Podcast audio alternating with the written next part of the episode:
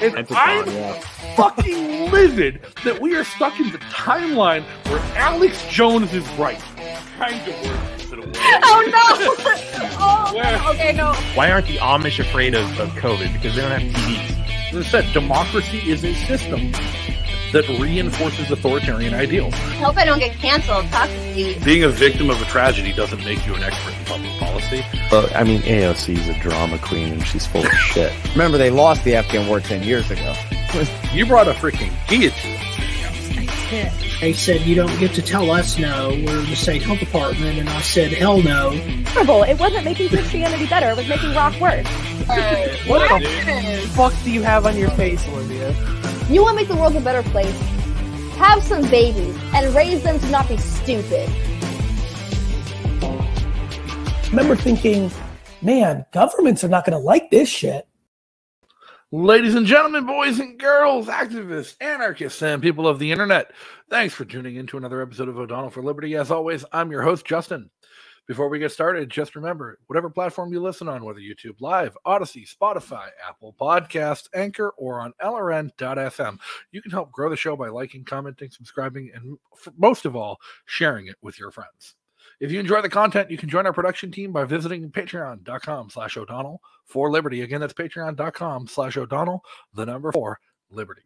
And make sure to check out snekswag.com for all your favorite Liberty merch, including some great new designs for t-shirts, hoodies, stickers, coffee mugs, tote bags, and more. Uh, whatever your heart desires. Again, check out snekswag.com. You can check out the very new collection of ungovernable swag featuring John McAfee today.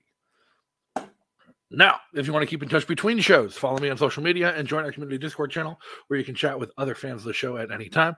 All these links can be found in the description of the video or podcast you're listening to, as well as on o'donnellforliberty.com. So check that description for that link and make sure you give it a visit today. What's today's show about? Well, politics is downstream from culture. That's something I've been saying for years. It's something that should be seen as a second truth to life for everyone who's involved in the political struggle, involved in the culture war of our time. And one of the most preeminent and forward pieces of that culture is art and music. That's where people see the shift in culture and how to how culture is shifting and how culture is growing year over year and how it's represented in its art. And every year, music seems to get more and more political. But the current trend is definitely in the opposition to liberty and expanded human freedom. The current trend is you have politi- uh, musicians and celebrities constantly shelling for big government solutions to big government problems. Well, tonight's guest is someone who's going the other way, someone who's using his music to spread the message of liberty to those willing to hear it. Ladies and gentlemen, please welcome thrash metal band Havok's frontman David Sanchez. David, how are you tonight? I'm doing all right, Justin. How you doing? I'm great. So thanks for tuning. Thanks for joining us tonight. Um, like I said in the intro, so tell us a little bit about yourself. You're other than just being, you know, a metalhead who performs and travels and writes music and sings. Like, who is David? Oh boy, that's a loaded question, I guess. Uh, well, like like you said, I I play in a band. I I play fast, heavy, tight riffs, and I yell into the microphone in my band Havok. And for anyone listening that wants to look it up, it's Havok with a K because we went to public school. H A V O K if you want to look it up. But uh, yeah, I've been all over the world. I've been to every continent except for Africa. And I, I think I've been to over 50 countries screaming my head off literally about liberty and freedom and critical thinking. And uh, th- that's the message that I'm passionate about. It wasn't always that way. I started the band when I was 15 years old. And as a 15 year old, I didn't have a ton of like ingenious ideas cooking in my mind. But later, um, realizing kind of how the world works in a way and reading more books and becoming a huge fan of George Carlin and Carl Sagan and uh, a lot of the ancient philosophers like Marcus Aurelius and Epictetus, Mhm. uh, Plato, Socrates, all that kind of stuff.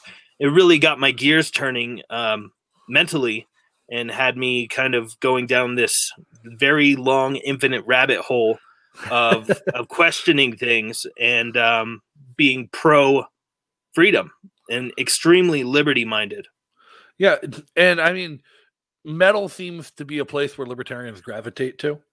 Uh, I have noticed, like, it, there's I, I likened it uh, in the past to there, there's something about a metal show where, like, you see a mosh pit as the most violent place you can imagine, but everybody in there has explicit consent and understanding of the rules of what's going on, and it's like the most beautiful chaotic anarchy in the world where everyone is on the same page and on the same level.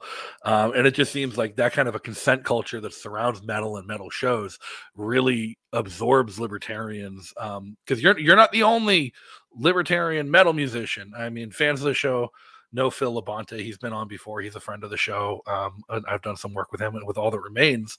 But you do go about it a little bit differently than someone like Phil does. When All That Remains and Phil, when they put out music, politics is never the forefront of their message and what they're doing. If it's if, if the music and the art they're doing lends itself to a political message, so be it. I think he has one song where he slipped a line about Keynesian Keynesian economics into a metal song.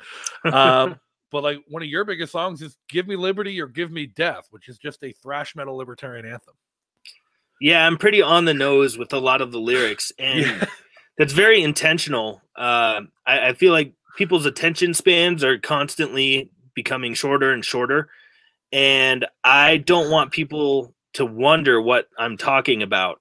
Instead of making it veiled and uh, mysterious, I, I'm pretty on the nose and direct about it because I think that our time is very short here, and we need to start making moves toward a more free direction uh, because the clock is ticking. Time is not our friend when it comes to this stuff. So instead of people, you know, instead of 1% of the people listening identifying what I'm talking about and getting the message loud and clear, I'd rather just everyone get the message loud and clear. And Now, a lot of people, worry about losing an audience that way? Do, do you worry about maybe not reaching some people who you might otherwise because you've been so on the nose? Um, not really. I, I don't know what else that I can uh, passionately talk about in, in music. Um, it's not all um, socio-political leaning. There, there's other things in there, uh, topic-wise, but we are often labeled, especially by writers and people interviewing me, um, as a political band, and I would argue that we're an apolitical band. We're we're anti-political because we're not trying to harp on one side or the other is the solution here. We're uh, in, in the lyrics. I kind of am saying that the entire system is corrupt Right. and it's all wrong. There's not a side of this that is correct here because they're all, at least with the two major parties, and I'm sure you and a lot of your listeners could relate to this. But the two major parties, it's it's a duopoly. It's two heads of the same snake. It's the illusion of choice, and uh, in, in the lyrics, I, I definitely make that try to make that apparent that we're not trying to tell you like hey you should vote this way or vote that way or republicans are the enemy or democrats are the enemy I- am saying I've- both of them are I've definitely come to the understanding, the realization that the United States is a true two party system. I just don't think the actual true two parties that matter are Republicans and Democrats. I think it's government and the rest of us. Yeah, which is really unfortunate and insane because a couple hundred years ago, when this country was founded, the idea was that the rules come from the bottom up. And instead, everything is upside down right now, and the rules come from the top down. It's completely antithetical to the foundation of the country. Yeah, and if especially if you look at recent history, just the past two years, we've seen the greatest growth in overreach in federal government history. Um, like I, I- think it's the single largest expansion of government power and government spending and overreach since the New Deal, and the New Deal was the single greatest expansion of government power and overreach since the Civil War. Yeah, like, and there's no end in sight. No, there, there's no end in sight unless you're coming to New Hampshire and helping us secede. is, that what y'all are trying to do? So tomorrow morning, right here in New Hampshire, um, the House Committee on uh, Federal Affairs and Federal Relations, or whatever the hell they call, uh, is hearing public testimony on a uh, proposed constitutional amendment to the New Hampshire Constitution to peaceably declare our separation from the United States. Wow. So that will be um, written into the Constitution that you're able to secede or that you are seceding. That we're declaring it happened. Oh wow. Well, I, good luck with that. I, I'm I'm all about it. If you guys can make yourself more free, I, I have no uh, objection to that. We'll But see what the one- happens next time. we'll see, we'll see what happens if it passes. I'm not too optimistic about it passing this time around. The process is it needs to get two thirds of the House, two thirds of the Senate, and then two thirds of a public vote in order for it to pass. So it's a lot of hurdles. Oh yeah, yeah, and that's one thing that I find very interesting about Texas. From what I understand, Texas is the only state in the union that has it written into their constitution that they can secede. Right, but they've also, I believe there was a Supreme Court case um, that said no, they can't. And so, like, it's a real big test. Like, Texas hasn't written into their constitution that they can secede. They've never tried since they've had that written in. Right. And then the Supreme Court has said, yeah, no, you really don't. So, Well, the I Supreme Court says a bunch of wacky stuff, don't they? yeah, as, as Lysander Spooner said, the Constitution really doesn't do shit for you if the people that are in charge of interpreting it don't remember what it says. Absolutely. Yeah, I mean, there's that Supreme Court Justice Sotomayor. It sounds like she doesn't understand anything that the Constitu- Constitution So- says. I mean, the craziest thing about her, she's she, uh, Sonia Sotomayor. She was an Obama appointee to the Supreme Court, and for the past few years, she has been like it's been a there's been a weird libertarian br- wing of the Supreme Court that was Neil Gorsuch, who was Trump's first appointee, and Sonia Sotomayor, who was Obama's last appointee, uh, who like there was a whole bunch of like seven to two votes where it was the two of them voting in against something that the rest of the judges voted for and it'd be like one of them was to get rid of fruit of the poisonous tree to say that as long as a cop thought that you were breaking the law, they had the right to arrest you and search you. Uh, and Sonia Sotomayor and Neil Gorsuch wrote the libertarian dissent says this violates the Fourth Amendment, this violates due process, this this is racist, and this will encourage police officers to abuse their power. Amazing. And then half the time she comes around and she's just like, big government good. Government good. And I don't understand why, if uh, the Constitution doesn't expressly forbid or give the right to do something with the federal government, I don't understand why the states would have the right to do it.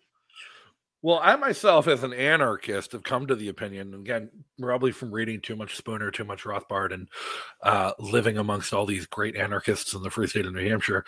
Um, Spooner said it best in No Treason, the Constitution of No Authority. He said, Be it one thing or another, either the Constitution has allowed for such a tyranny as we live through to exist, or it has been powerless to prevent it. Either way, the document is unfit to exist.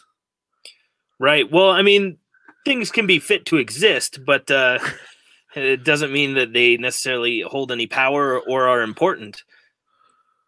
Right. And I, I feel like that's all that the Constitution really is, is it's a good idea that was never followed through on.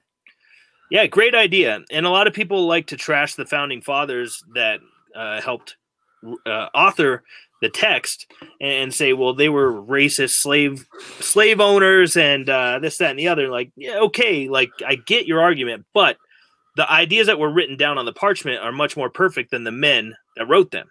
And the same goes for all kinds of uh, great wisdom throughout time. People that wrote them are largely flawed, but a, a broken clock is right twice a day. Right. And, and that's how we end up getting Sonia Sotomayor writing some of the most libertarian literature to come out of the Supreme Court in decades, uh, just because she's been right twice a day. it's a good way to put it. Yeah. Now I, I want to go back to something you said earlier about music. Um, w- when I asked like why you're so on the nose with your music, and you said it's really the only thing you can write about and sing about as passionately as you do. And I think that's really important. That the too many people in music are just trying to sell records rather than make art that they're passionate about and other venue other mediums as well like i do a lot of photography and people keep asking me it's like hey why don't you do some portraits i'm like because i fucking hate doing portraits. It's not something I want to do. It's like, oh, but it pays really well. I'm like, I don't care if it pays really well. I'll be miserable doing it. Sure. And uh, whatnot. I think it's incredible that you can be so passionate about something, but like it's really unfortunate that it has to be about liberty because we've reached the point where like now it's a passion because it's such a strong fight that we have to have. Uh, that that it's become something that is motivating. Uh, but I do agree with you that having something that you're passionate about uh, really, really makes the music and the art better when it's something that's inspired. I tell my friends all the time, even as an atheist, I love Christian rock because at least they're passionate about it. And sometimes the Christian metal just ends up being so much better than what their contemporaries are putting out because they actually care about what they're saying about. yeah, I mean, when I'm singing "Give Me Liberty" or "Give Me Death" live, I am genuinely getting angry in the middle of the song, singing the words that I wrote. Um, obviously, I didn't write the line uh, "Give me liberty" or "Give me death." That was Patrick Henry Right. who said it. But um, I, I agree with the sentiment. I would much rather live free. Uh, uh, sorry, I, w- I would much rather die free than live as a slave. And the, and today we're seeing so many people that welcome, beg for the chains of their own enslavement. And the best slaves are ones that don't know that they're slaves. Yeah, no. Um, another musician who's kind of gone the way you have, with just doing what they're passionate about, being about liberty and politics, but completely other genre. Tom McDonald, uh, weirdly enough, a Canadian rapper who hates the government. Uh, he has a line in his song "Fake Woke." He's like, "They didn't free the slaves; they only realized they didn't need the chains." Yep. And then goes on. Yeah, I think I just kn- put us I think I know. slaves. I think I know that guy that you're talking about. He he has a, a song where the chorus is "Why are y'all so stupid?" Is that him? Some of he's he's got a ton of stuff out lately and it's all been like going after biden going after the left going after politics in general and the system. Um, and it seems like him and chris webby just another white rapper from connecticut have just been trying to one up each other and putting out great music about how much they hate the government. Uh, chris, chris webby even has a line in one of his songs like i'm saying stuff even tom mcdonald is scared to say where like three years ago nobody knew who either one of them were. Right. Yeah, the system deserves to be um, like ridiculed. The system as a whole deserves to be ridiculed because it. A lot of people like to place the ba- place the blame on it. You know, somewhere where it doesn't deserve to be. They they think too small. It's all Republicans' faults. It's all Democrats' faults. It's all Donald Trump's fault. It's all Joe Biden's fault. The, the worldwide system is really what's flawed here. And it's flawed from a liberty standpoint. But if you're looking at it solely as um, a logical uh, social manipulation, then the system is not broken. It's working perfectly. It's working exactly the way it was designed to work. for the people it's designed to benefit Absolutely. Which wasn't yeah. you and me. Which wasn't That's the right. people who listen to the show. Which wasn't the people who work a nine to five and have bills to pay. No, it's the people that uh, run the world's banks and and, run the uh, biggest industries on the planet. Yeah. Uh, the people who were on a first name basis with Jeffrey Epstein. Yes, yes, that's right. So, those are the those are the ones who are design who are the benefactors of all the corruption, all the uh, manipulation. Media is the, the the fourth estate. The media has become just another arm of the government. At this point, Facebook and Twitter have become de facto arms of government censorship. Um, Yes. like we're crossing the line of what's a private platform, what's a private business, what's a public accommodation, and what's an arm of a corporate government. Because we don't, I, I don't believe we live in a democracy. People like to talk about, well, we, we live in a democracy. We have separation of government and uh, whatnot. I'm like, no, I, I, truly believe that the United States is a corporate fascist state, and that most of these international conglomerate tech companies are just an extension of the government. That is literally true. I mean, you had the the president's press secretary get on TV like a month or two ago, Yep. saying that yeah, they do work with Facebook to fact check things and, and censor people. Now, people will people like to turn into libertarians when you bring that up. Oh well, they're just a private business; they could do whatever they want. Yeah, sure, that's fine, but when you're taking your marching orders from the federal government and then you're acting like an innocent um, private business, that is textbook definition fascism. When big companies and the government get in bed together and work together to screw over regular people, that is not freedom. That's not capitalism. That is literal fascism. Fascism doesn't always have uh, goose stepping and, and a funny mustache. The, I, I think the big question that libertarians need to answer for themselves, and like that's been real hard to get libertarians to even acknowledge as a question. Is like at what time does a private platform like twitter or facebook no longer be private? Like at what point is it no longer private? And wh- at what point can you complain about their censorship being a violation of the first amendment as opposed to a private company regulating its platform? Because like it the big defense from some libertarians all the time is like well they're a private company. They can censor whoever they want. Okay at what point are they no longer private and you'll have a problem with it yeah, that's a great question. Um, me personally, I think that censorship in general, as a general rule of thumb, is complete horseshit.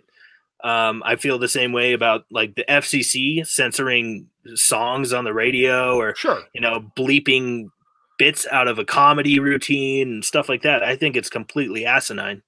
Sure. I mean, uh, there are some times where I do ag- agree with the property owner and the platform owner's decision uh, to do what they want. Even if I disagree with the decision, I agree with their right.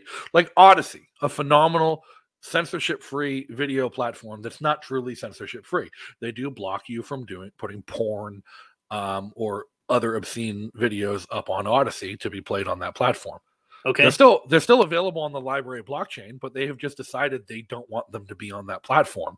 They sure. Uh, so you can still store them on the LBRY blockchain. They just won't be searchable or playable on Odysee. Big deal. You can use the LBRY client to go find them if you want. Um, but like then I have to wrap my head around. Okay, but I'm mad when YouTube takes down one of my videos where we were talking about the election in January 6th. Like, what's the difference? YouTube has just decided they don't want that content on their platform. I'm okay with it when Odysee does it, but not with YouTube. And am I okay with it when Odysee does it just because they're small and because the uh, former CEO and the founder of Odysee is a good friend of mine? And am I mad about it when YouTube does it because the reality is that YouTube has become the new public square and has higher video ratings and higher news uh, ratings than CNN and MSNBC do? Like more people well, get their news from YouTube than TV. For sure. Definitely. Well, I, I think the key distinction that you uh, pointed out that makes sense to me is pornography. If it's pornographic, that's a big difference from you spewing out your opinion about January 6th. Uh, I think that is an infringement on your freedom of speech if they're going to censor something like you ranting about January yeah. 6th versus you're showing a dude blow two donkeys, you know. Well, I even even with that distinction, it might be that the actual only censorship resistant platform left is Pornhub. Because right. there's plenty of non pornographic videos on Pornhub if you look deep enough on them. I remember when YouTube first started its censoring and first started their spree of deleting videos and channels, it was FPS Russia, his gun channel, got taken down off of YouTube. And so he just uploaded every single video to Pornhub and they created a whole new channel for him called Gun Porn. yeah, like, see the the free market will will thrive. Yeah. Um, but like no, I, I think that is the big question is like at what point does a medium of information distribution become the public square of communication and no longer private? And are Twitter, Facebook, and YouTube at that point yet? I think you could easily argue that Facebook, Twitter, YouTube, things like that are kind of at that point where they should be considered the public square. Yeah, they should be considered the public square, but at the same time, they're not a monopoly. One of the reasons that the news, the cable news, was considered uncensorable and was considered the public square for the long time is because the government granted them a monopoly on the airwaves on the contingents on the contingent that they present the news to the American people in an unbiased and informative way and they were given a monopoly on television airwaves in exchange for that service. And so they were always a pu- uh, public square. The news has always been a public square, and the rights of the press have always been enshrined under the First Amendment. Um, but platforms like Twitter and Facebook and YouTube, combined with the availability of WordPress and people to just host their own websites. Like, what's a journalist? Like the the First Amendment isn't just about free speech; it's about free press. What constitutes a journalist now? Any person with a Twitter account in the right place at the right time can be a journalist. Sure.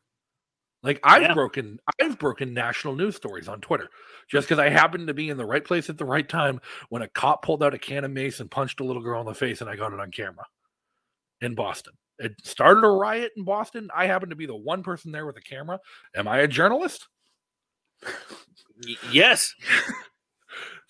So, but when Twitter takes down that video, are they suppressing the uh are they suppressing my free speech or are they suppressing the press? Well, I think they're doing both, honestly. Um, yeah, th- this is such a interesting topic because they are private companies. Right. But you know, when they start censoring even your private messages between people, that's uh that's an, another level, and, and that's only like a half a step away from. I send you a text message and it gets uh, AI reads through it and decides, oh, we shouldn't be sending that to information to people, so let's just delete the text. That's where stuff is going to start getting real, real weird. And I don't think we're very far off from that. Orwell called it very accurately with the Ministry of Truth and the censorship and uh, suppression of free speech, suppression of ideas, and the the whole double think, double speak, thought police stuff. That's all becoming way too real. So I, I don't think that they'll ever be able to successfully censor private messages and uh, individuals' ability to communicate because we've seen so many great decentralized models come out in recent years. And oddly enough, WhatsApp, a Facebook product, spurned a generation of new uh, self-contained, censorship-resistant uh, encrypted communications platforms like Signal, Sessions, not Telegram. Telegram's awful. Never use Telegram. but all these new open source free market alternatives to Facebook Messenger and Carrier SMS, where the cell carriers are reading your messages. And shit, it was Jack Dorsey just tweeted use Signal once uh, last year, and it became the largest uh messaging app in the downloads in ever like overnight uh, i remember i've been using signal for years and it just stopped working for three days because they did not expect 80 million people to download it overnight Right. Yeah, and I'm very thankful for things like that.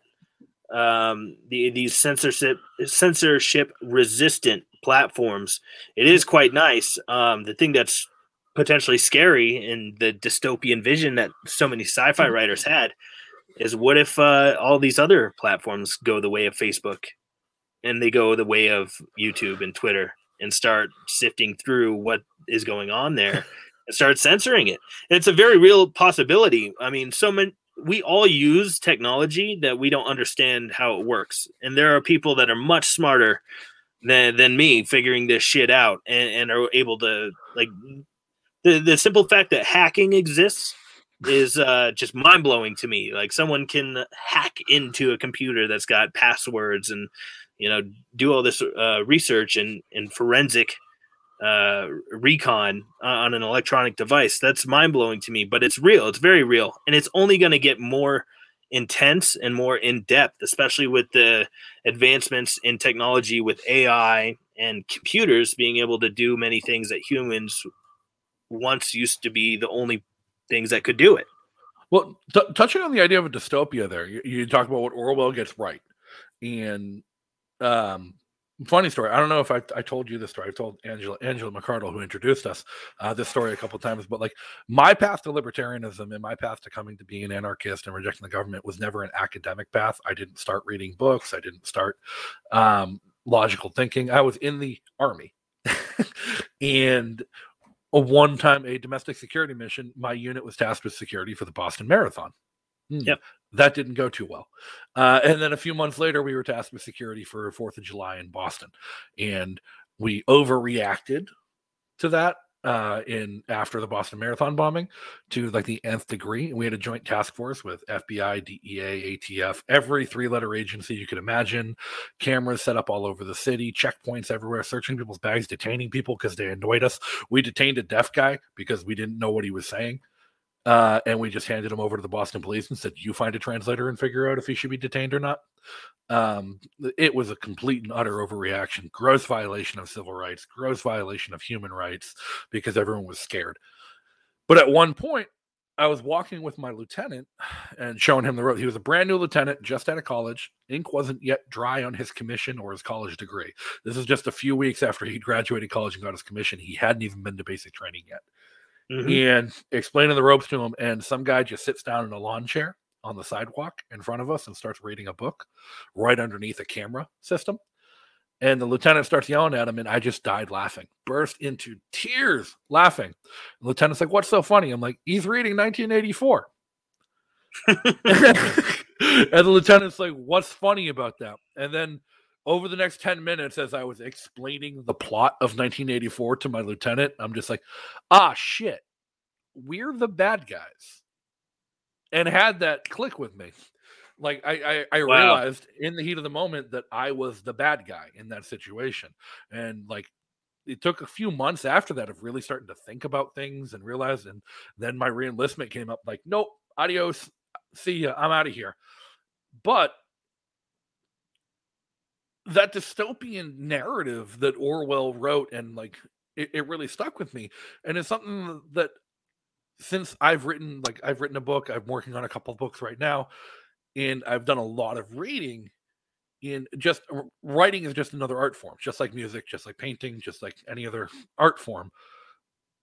I've noticed that almost every dystopian novel out there, whether it's Bradbury's Fahrenheit 51, uh, Orwell, anything Orwell's written, anything Huxley's written, anytime an author wants to present a future that's a dystopia, they do so by making the government an oppressive fascist state.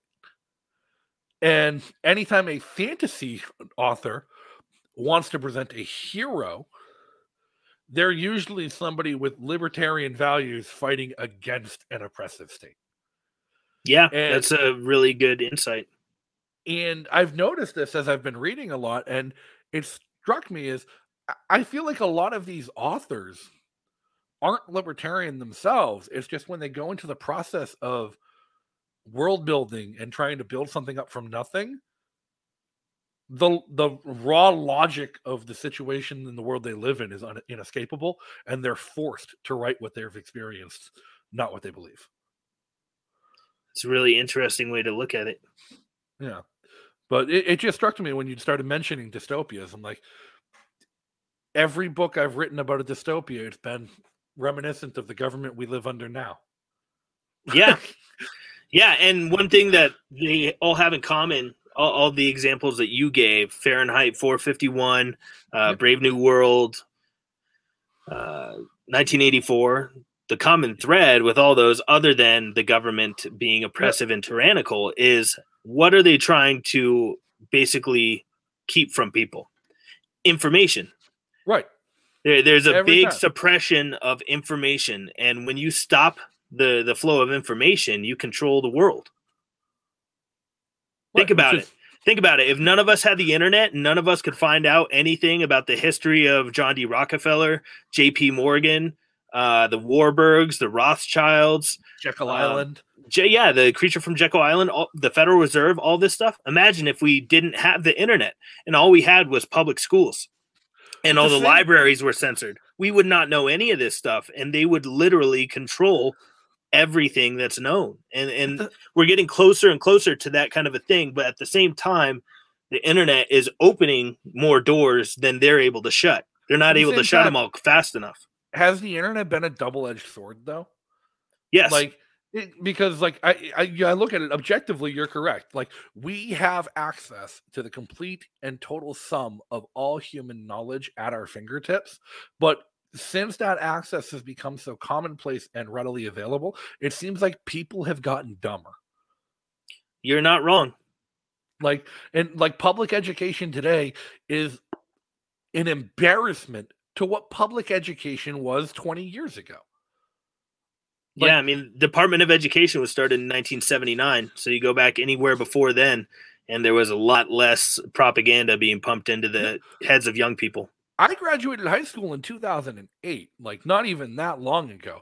And I remember just being bored out of my goddamn mind through the entirety of high school hmm and like never being challenged, like uh, never bothering to do my homework, bored out of sh- my my mother fucking was annoyed to all hell with me because I was just bored and not trying, and I was like, I was like still a straight A and B student. It's just like teachers would complain about me not trying in subjects I didn't care about.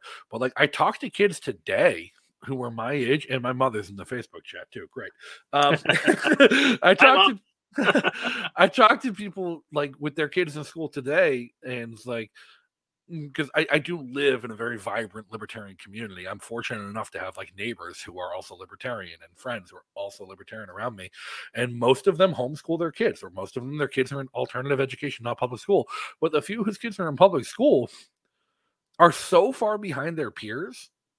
And when talking to them about like what they're learning in school, I'm like, the fuck? Like, I remember like I was I wouldn't have been allowed to go to first grade if I hadn't covered that in kindergarten. Sure. And, and like you have kids in like fourth and fifth grade who still can't read yet. Yep. Yeah, in California, I think they are passing a bill, or maybe they did pass it, where you, they're going to get rid of failing grades. You're not going to be able to get held back. You, they'll just pass you, even if you can't read, can't write, mm, can't do math. N- none of that. It doesn't matter. They'll just give you a diploma. And and the the Mike Judge movie, Idiocracy, was a documentary. more of a documentary. I rewatched it pretty recently, and dude, it's insane how prophetic so many parts of that movie are. I Um, like money. yeah, I like money, but uh, it's it's wild how not only sci-fi writers, but then people that wrote satire um, have all been kind of vindicated with with a lot of what's happening today. Yeah, so like Babylon Bee got censored on Facebook at one point, and like Facebook took down one of their posts for misinformation and rated it as only partially true. And Babylon Bee just posted it's like when the satire has become so close to reality that you can't tell the difference, we have a problem. No kidding. Yeah, ain't that the truth? Like Babylon Bee just made up some wild shit that like two weeks later a congressional hearing revealed was true about like wow. COVID protocols just being made up out of their ass.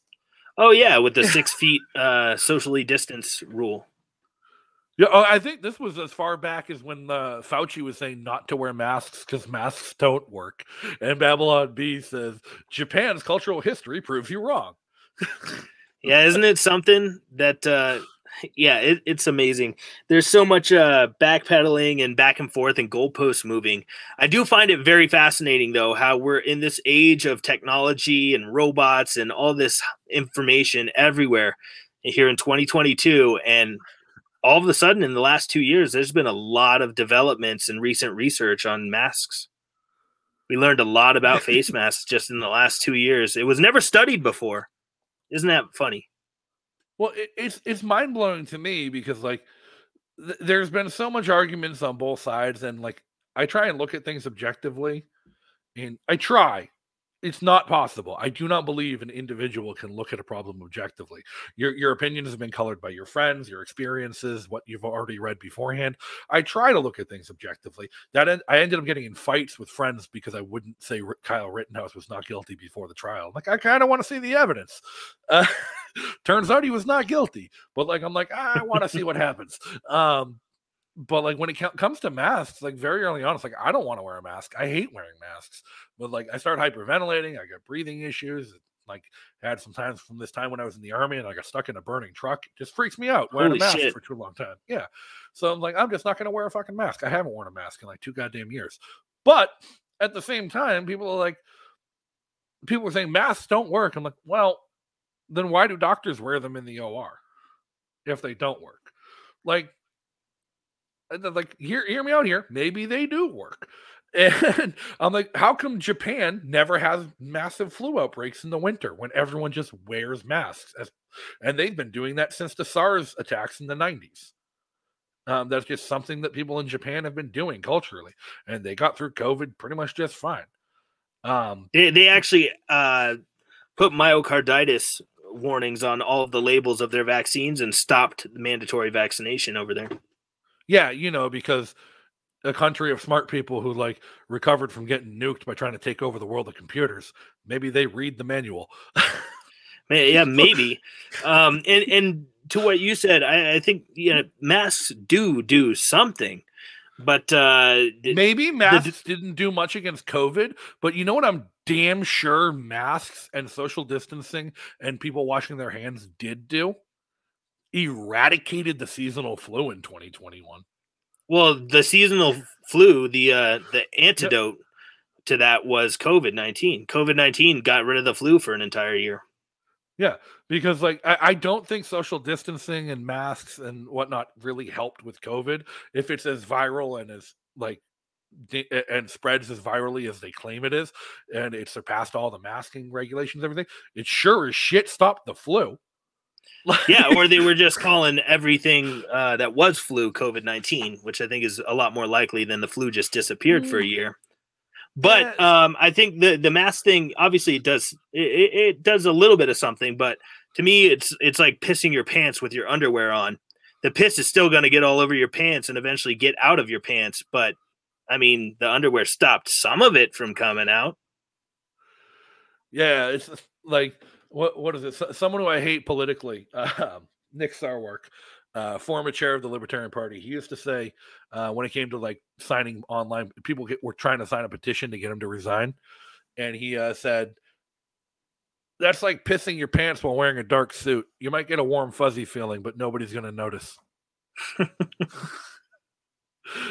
so that's my go-to one with that. It's like eh, that's great, but no, it, So- it's Yeah, somebody in the com- somebody in the comments here said masks cover up Bell's palsy.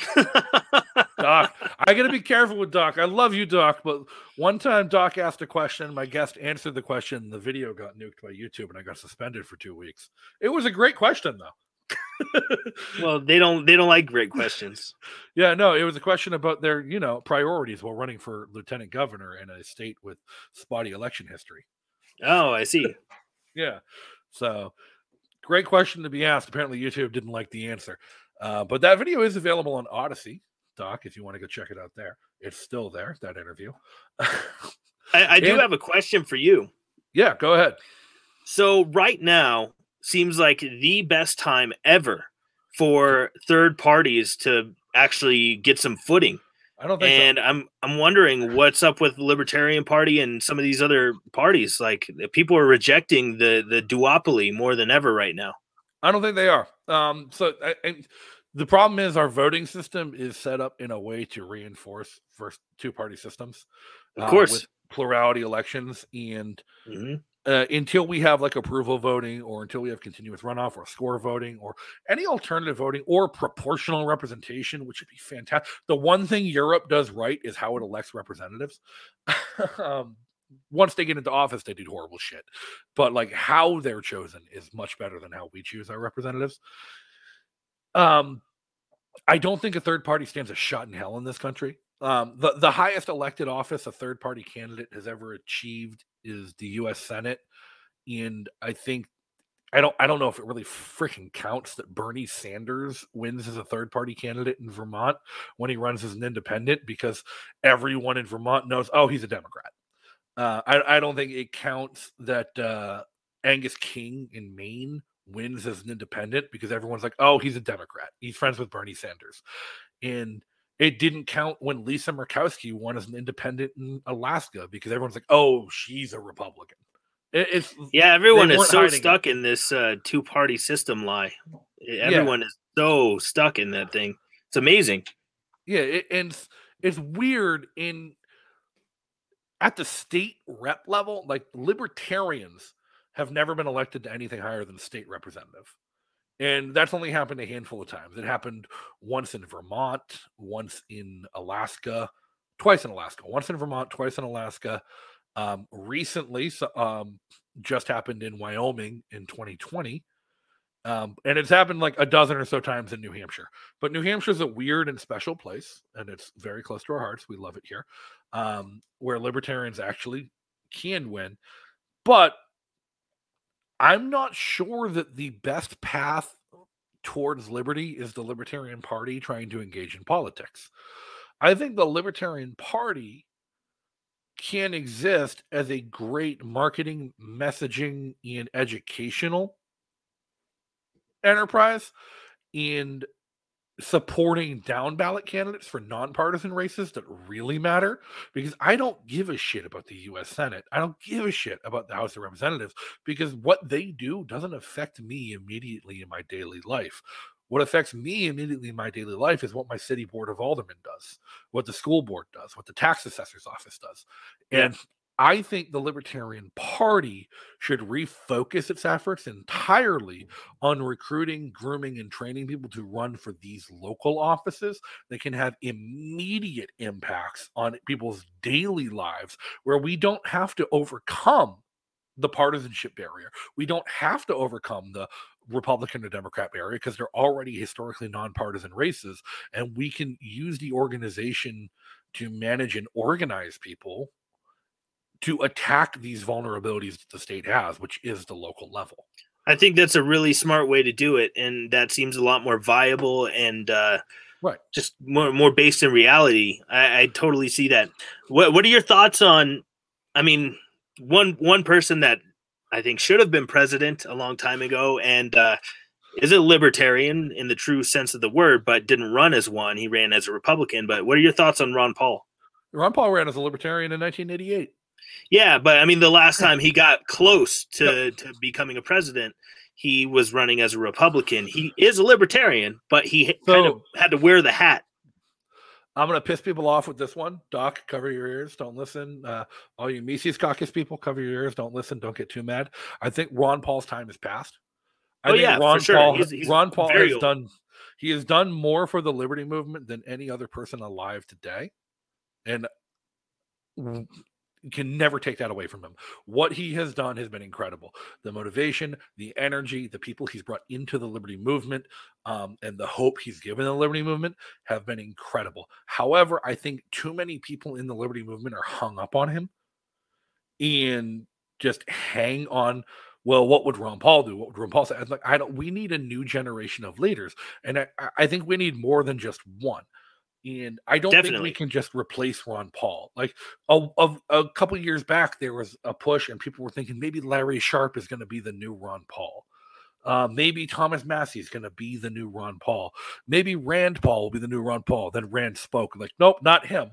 Uh, it's like every. It was a constant search for who's the next Ron Paul, and unfortunately, I think especially in the last couple years, like Ron's content, Ron's like energy, and like he needs to step back and enjoy his retirement. And I don't think it's time for the next Ron Paul. I don't think we should be looking for a next Ron Paul. I don't think the Liberty Movement would survive another like monolithic hero structure.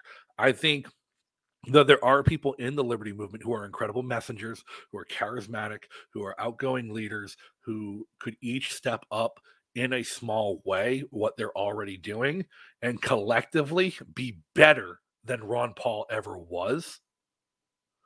If the whole group of them, and that's your Michael Malice, Dave Smith, Robbie Bernstein, Spike Cohen, Larry Sharpe.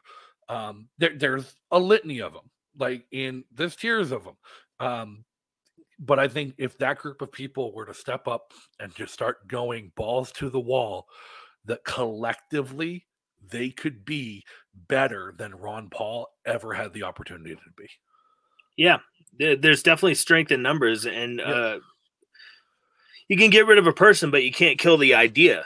You know, right? So and, and as long as that, the idea is strongly held by a, a large number of people, the, that can change the entire world. Very truly even more to it like ron paul spoke to a very specific set of people people like you people like dave smith who was brought in by ron paul people who appreciated that more right-leaning message of personal and individual liberty and property rights but there's a big slew of people who are primed and ready to make the jump to fighting for liberty and human freedom who Ron Paul never spoke to. Who, who were never captured by the property rights arguments, who were never captured by the right wing approach to freedom. And there is a left wing approach to freedom.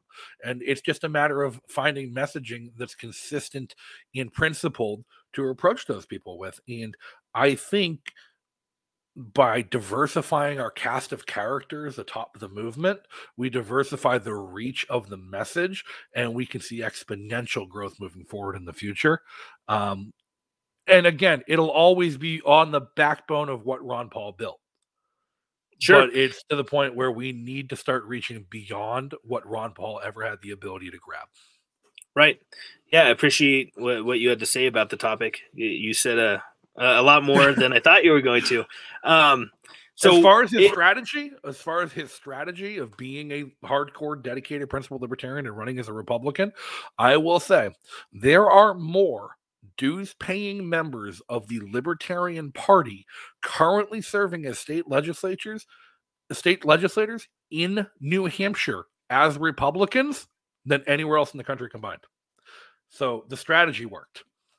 Yeah, that's great. No, and I I love the idea of bringing it more local, like more and more local level. I think that's a smart way to infiltrate the system, so to speak. Even if you have these uh, puppets on the higher levels running as R's and D's, but you have everyone on the local level really freedom minded. That makes a, a huge difference. Um, yeah, find because that white woman at her local school board who's really, really fucking pissed off about her kids being forced to wear a mask to school every day, and get her to run. sure, Like, yeah, the Karen Coalition. If you can weaponize soccer moms for liberty, we'll win. Oh yeah, yeah. it, it- all it takes is a, a tireless minority, right? Right, and there's no minority as tireless as white women in minivans. like they will they will stay there until they speak to the manager and if there is no manager god help you you better find one I love it. But no we have about 25% of the legislature in new hampshire right now i would comfortably call libertarian That's excellent. That's a, a lot more than than most places that I'm aware of. Yeah. And that's how we can lay claim to being the freest state in the country when are you going to move Uh, may, maybe summer only. Summer, oh come on, that's what Phil's doing. Phil, Phil, by the way, Phil Labonte, who is a native New Englander, grew up in Massachusetts. Yeah. it, his move to New Hampshire was like twenty minutes north. Uh, it's now summer, is now wintering in Texas because he can't handle the cold. And I'm like, you're a coward. It's a, it's amazing that people used to live up there uh, way before central air and and heating and AC and all that kind of stuff. It's not actually that cold, dude. Colorado is colder. The Midwest is colder. Midwest is brutal. I, I couldn't Yeah. imagine living in Chicago every winter. And I said this to somebody earlier today. If like if somebody truly believes that the Free State Project's mission by condensing as many libertarians into one place as possible to like prove that libertarianism works as a proof of concept and forming a libertarian state by taking over the state's politics, if somebody actually believes in that message and believes in that mission and they have not moved to New Hampshire and their one reason is because it's too cold, the fuck, man? Like, get a jacket. like, like- yes. Like if a, if the only thing standing between you and freedom is a jacket, you've got bigger problems. Yeah, definitely. Well, I live in Colorado. It gets it gets cold here. Yeah. It's freezing out here today. Like at least we're at sea level. Well, you, you guys got those um, nor'easters. That's nothing. We just had a nor'easter. I got like two and a half inches of snow. It's already all melted. It's only been two days. It's gone. There's no snow on the roads here, and it didn't actually even get cold enough. I low key, my apartment. I keep it around 68 degrees. I do like it a little bit colder than most people. I still have not turned on my heat this winter because it hasn't Wow. gotten cold enough. Wow.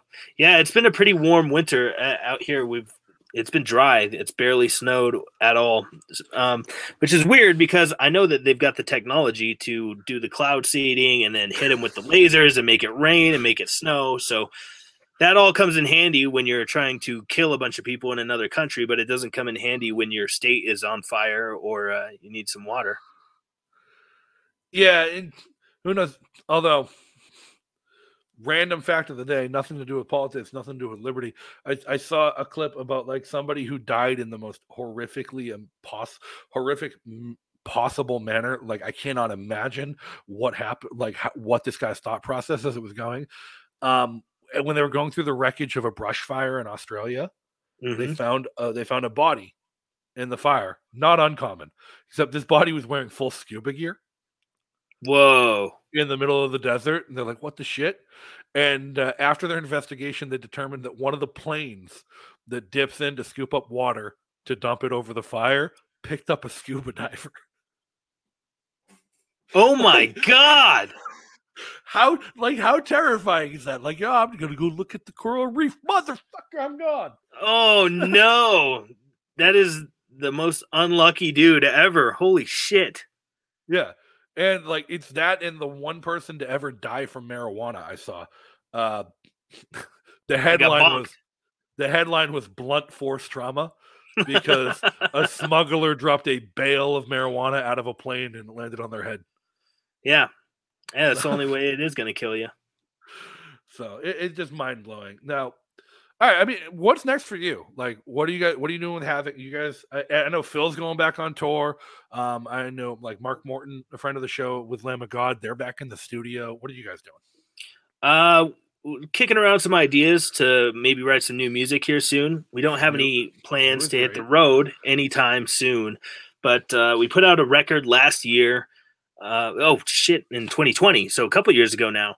Um, and a lot of the lyrics that wound up on that record, people thought were written about COVID, but the entire record was finished before COVID hit, so it just wound up being unfortunately prophetic. But um, just kicking around some ideas for writing some new stuff. We may try to go on tour when uh, medical segregation is less popular at music venues.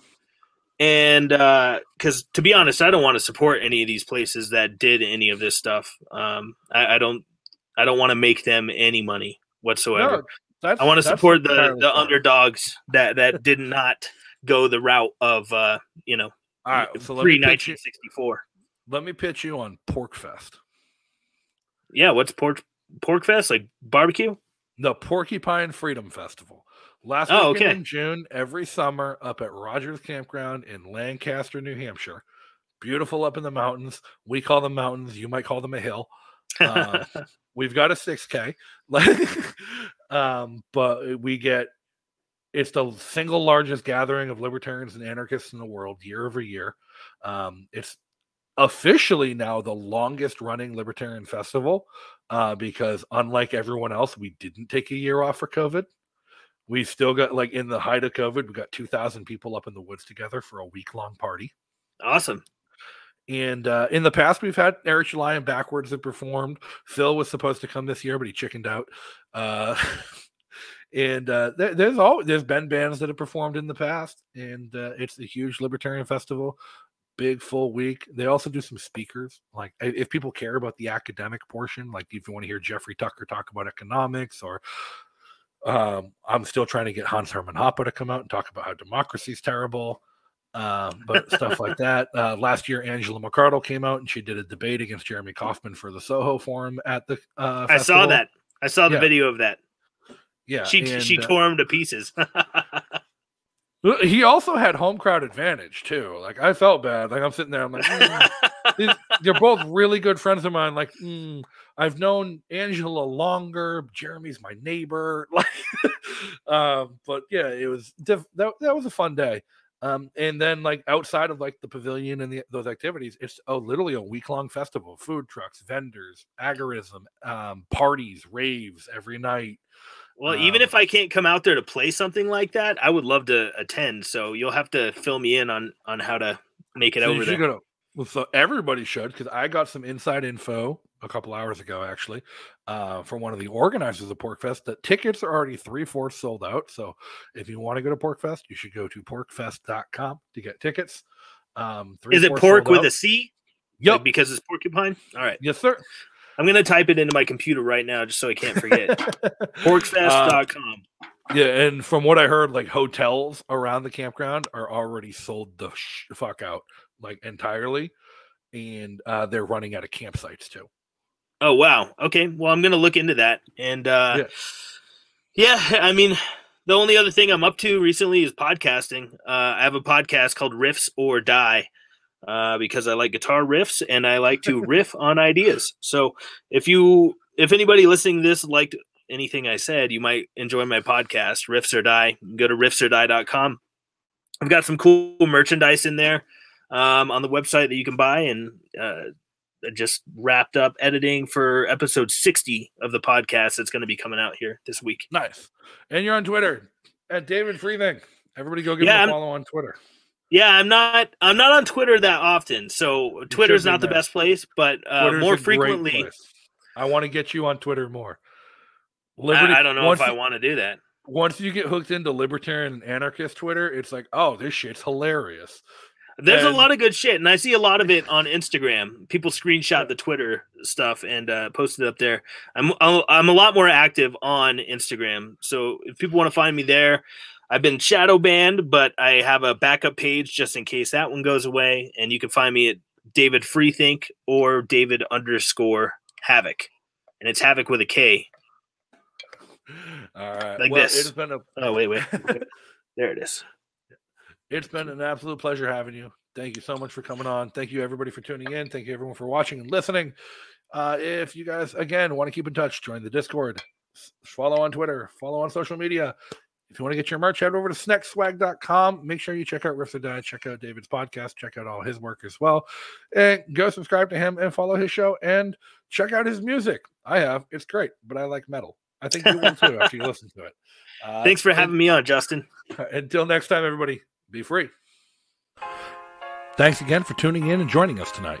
Make sure you hit that like button and leave a comment below to let us know your thoughts. If you haven't subscribed, go ahead and hit that big red subscribe button on YouTube and turn on notifications to get alerted every time we go live.